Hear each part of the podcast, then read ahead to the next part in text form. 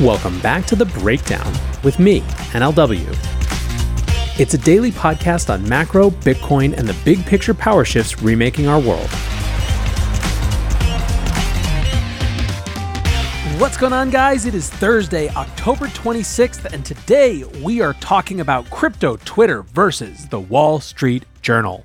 Before we get into that, however, if you are enjoying the breakdown, please go subscribe to it, give it a rating, give it a review, or if you want to dive deeper into the conversation, come join us on the Breakers Discord. You can find a link in the show notes or go to bit.ly slash breakdownpod. Well, friends, if you have been anywhere near crypto Twitter for the last couple days, you know that there is a war going on. It is a proxy battle of our ongoing war with the Elizabeth Warren faction and Operation Chokepoint 2.0 that is specifically focused now on the Wall Street Journal. Now, the leader of our faction in this battle has been Nick Carter. Yesterday, on October 25th, Nick did a quick recap of the situation, which we'll use to start before we broaden things out.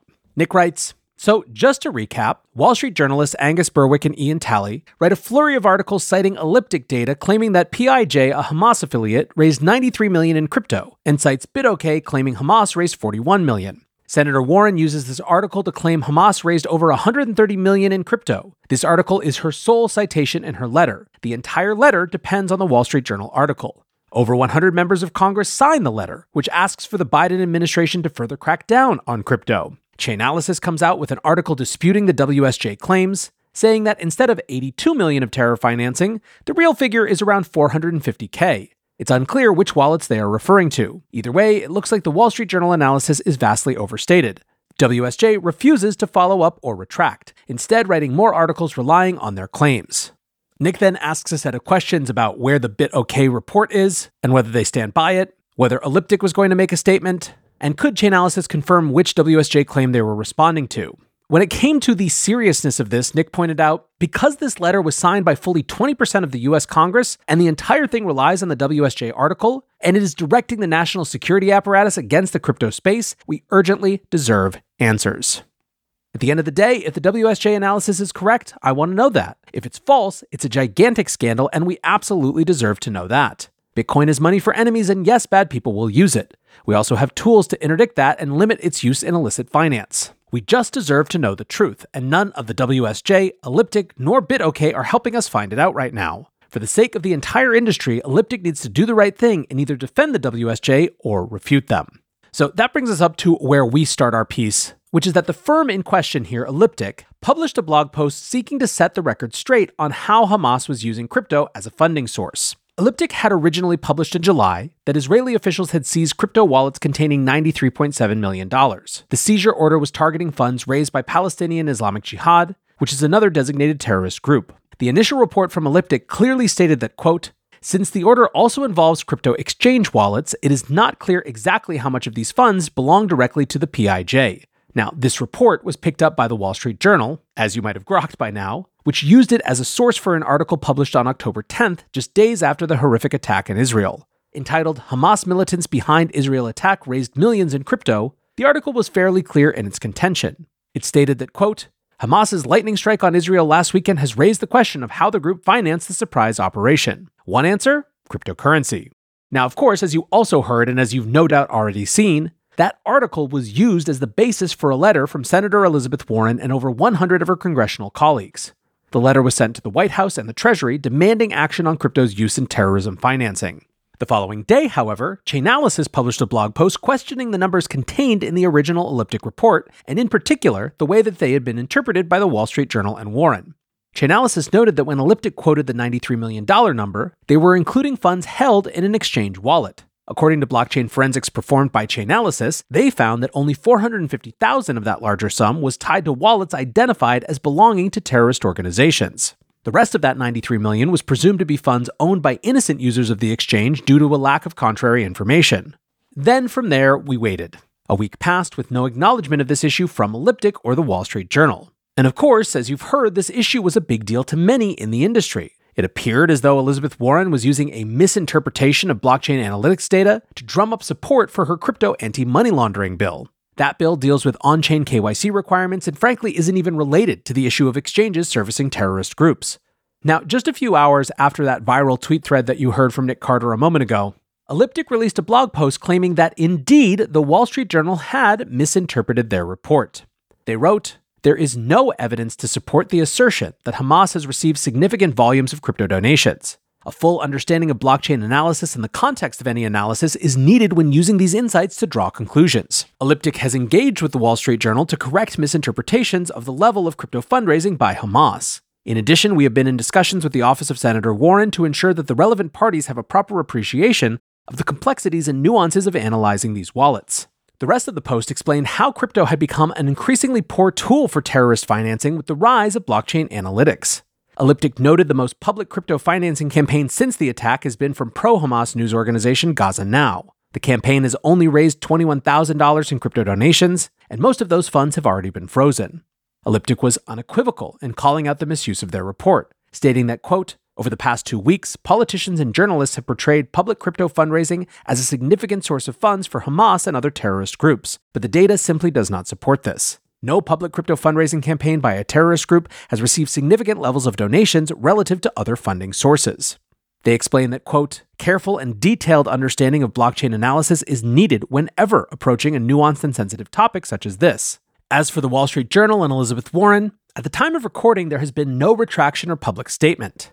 Ian Talley, one of the authors of the Wall Street Journal article, acknowledged the outrage on Twitter, but did not offer a retraction or admit that his article had been used in a misleading way by Warren. Instead, he doubled down, publicly standing by his reporting. Talley noted a few caveats that he had buried deep in the article, as if they were enough to offset the inflammatory headline. Throughout the article, Talley had used qualifiers attached to what we now know to be wildly inflated numbers based on no real evidence. For example, he wrote that PIJ received as much as $93 million in crypto. In his follow up tweets, Talley seemed to be making the point that these minor caveats were enough to live up to journalistic standards, despite the inflammatory and misleading headline and opening paragraphs. Later in the evening, as the full weight of crypto Twitter descended upon him, which is, to be fair, no easy thing to bear, Talley devolved into posting bizarre quotations which seemed at times to insult his critics for not being smart enough to read his article properly and understand its nuance. Of course, the Warren letter contained none of this supposed nuance, stating plainly between August 2021 and this past June, Hamas and PIJ raised over $130 million in crypto. This false claim was wedged between two references of the Wall Street Journal article to give it an air of credibility. Today's episode is brought to you by Kraken. For far too long, the whole financial system has been standing still, too slow, only on for certain hours, overly designed for some types of people, but not for others. Crypto, at its best, represents progress. It asks the question, what if? It invites people in instead of leaving them out. It's on 24 7, 365, and moves at the speed of real life. Not everyone believes it. We've got our fair share of detractors, but that's the way it always is when you're building something new. Kraken is a crypto company that has been through the highs and lows of the industry, facing forwards towards progress throughout. And now they're inviting us to see what crypto can be. Learn more at kraken.com slash the breakdown. Disclaimer, not investment advice. Crypto trading involves risk of loss. Cryptocurrency services are provided to US and US territory customers by Payward Ventures Inc., PVI, DBA, Kraken. So let's talk about the community reactions beyond just Nick's fervent anger and dramatization of the stakes. One was about just how egregious this mistake is. Dystopia Breaker put it this way To give you an idea of the rote incompetence and maliciousness involved in the Wall Street Journal Hamas uses crypto propaganda, the way they attributed the number was to find an exchange which caught and blocked Hamas and proceed to attribute 100% of the total volume of that exchange to Hamas. This would be like if JPM caught a cartel laundering $5,000, then the Wall Street Journal reported that cartels were laundering the entire market cap of JPM through quote unquote banking. This is maliciousness, no doubt about it. It's easier to attempt to fabricate libel against your enemies than it is to fight them on the merits, especially when you know you can't win on merits. A second theme was like, this is complicated. It's okay that there was a mistake. Just fess up. Ryan Selkis from Messari wrote, This is why citizen journalists on X are more valuable than corporate media. The Wall Street Journal interpretation of data was wrong. Honest mistake. The error was spotted publicly. Nature is healing. The journalist takes the error personally and prefers to deflect versus fix. Broken. Investor Mike Dudas, who was also the founder of The Block, wrote Journalists who publish false information then double down with more false information and insanely wrong assumptions after being told why their reporting is provably wrong are not journalists at all. The conversation pulled in bigger names too. Brian Armstrong, the CEO of Coinbase, wrote This is crazy. An inaccurate WSJ article citing evidence from Elliptic caused 20% of Congress to sign a letter. Elliptic has now refuted the evidence in the WSJ article. WSJ, will you issue a retraction or a correction? And once again, Nick came back and reminded us of just how important this issue is. He wrote, Make no mistake, journalists and senators lying about crypto financing terrorism and pinning the blame on us is an existential threat. If they win that information war, there is no limit to government aggression. This is a battle we need to win, and the truth is on our side. This is the number one most important issue in the crypto space right now. We need to hold fake news peddlers and lying senators to account. There is no other way. Validating that, Blockchain Association CEO Kristin Smith begged practically, writing, Members of Congress, please read this blog post before considering any action in response to the incorrect WSJ article on crypto and Hamas. So there are two really big issues here. One is just the state of media discourse. It really comes through in Ian Talley's defense of the article that he thinks he did nothing wrong, implying that he followed what he views or what the WSJ views as normal journalistic practices. Again, that as much as 93 million, as though that makes up for an incredibly incendiary headline and the dramatic implications of the first paragraph, which said crypto funding is the reason that Hamas was able to carry out these attacks. Again, his defense for misleading the reader, and by extension, Congress, in the opening paragraphs is that he hid caveats later in the article, and then attacked CT for being too stupid to read the entire thing carefully. Now, it is true that when you read this piece, what it seems like it's going to say at the beginning, based on that incendiary title and first paragraph, isn't exactly what it's saying by the end. But that's problematic all on its own and shows just how warped towards clicks even extremely formally reputable sources like the Wall Street Journal have come. Now, of course, the second dimension of this is the impact on crypto specifically. And I think Nick summed that up perfectly, so I don't necessarily need to go into it. Point being that this is a big deal. It's not some small thing. It's not just the latest crusade that we're using because we're bored of a bear market. It's a big one, and I'm glad that the pressure remains on. Now, in a semi related story, on October 24th, Matt Walsh tweeted, as first reported by Ryan Selkis, further proof that Elizabeth Warren is running financial services policy for the United States of America. Operation Chokepoint 2.0 just got a new team member. So, what he was referring to is that earlier this week, President Joe Biden selected Senator Elizabeth Warren's chief of staff, Jon Donenberg, as the next deputy director of the National Economic Council. The NEC is the major advisory body to the White House on matters of U.S. and global economic policy. Bloomberg reporting identifies Donenberg as the key architect in crafting Warren's tax proposals as well as her calls for aggressive financial and technology regulation. Deputy Treasury Secretary Wally Adeyemo, who has known Donenberg for two decades, said that he expects the new appointee will bring a quote degree of creativity to the role. That legal creativity was put on full display earlier this year when a Donenberg brainchild, the Student Debt Relief Executive Order, was struck down by the Supreme Court for being unconstitutional. Lael Brainard, the former vice chair of the Federal Reserve and now head of the NEC, said, He will be a key member of our leadership team in implementing the president's economic agenda. However, the question for many is whether it will truly be the president's economic agenda being advanced, or rather the agenda of Warren herself. Throughout the Biden presidency, it has been rumored that Elizabeth Warren cut a deal to drop out of the 2020 presidential race in exchange for veto power over administration appointees related to economy and financial services portfolios. Custodia Bank CEO Caitlin Long referred to this deal as an open secret in Washington, while Galaxy Digital CEO Mike Novogratz referred to the deal live on stage at Messari's mainnet conference in September. Novo added that he has no idea why Warren hates the crypto industry so viscerally, and that several of her senior staff disagree with her stance. It is believed, however, that Donenberg is not one of them. Now, Ryan Selkis from Messari was the first to notice this issue. Back on October 14th, he wrote, Rumor is Jon Donenberg, Liz Warren's chief of staff, is heading to the White House to replace Bharat Ramamurti. Bharat was responsible for most of the administration's deep crypto hostility. Some in DC told me to wait and see Biden soften with Bharat gone. If Donenberg is in, that won't happen.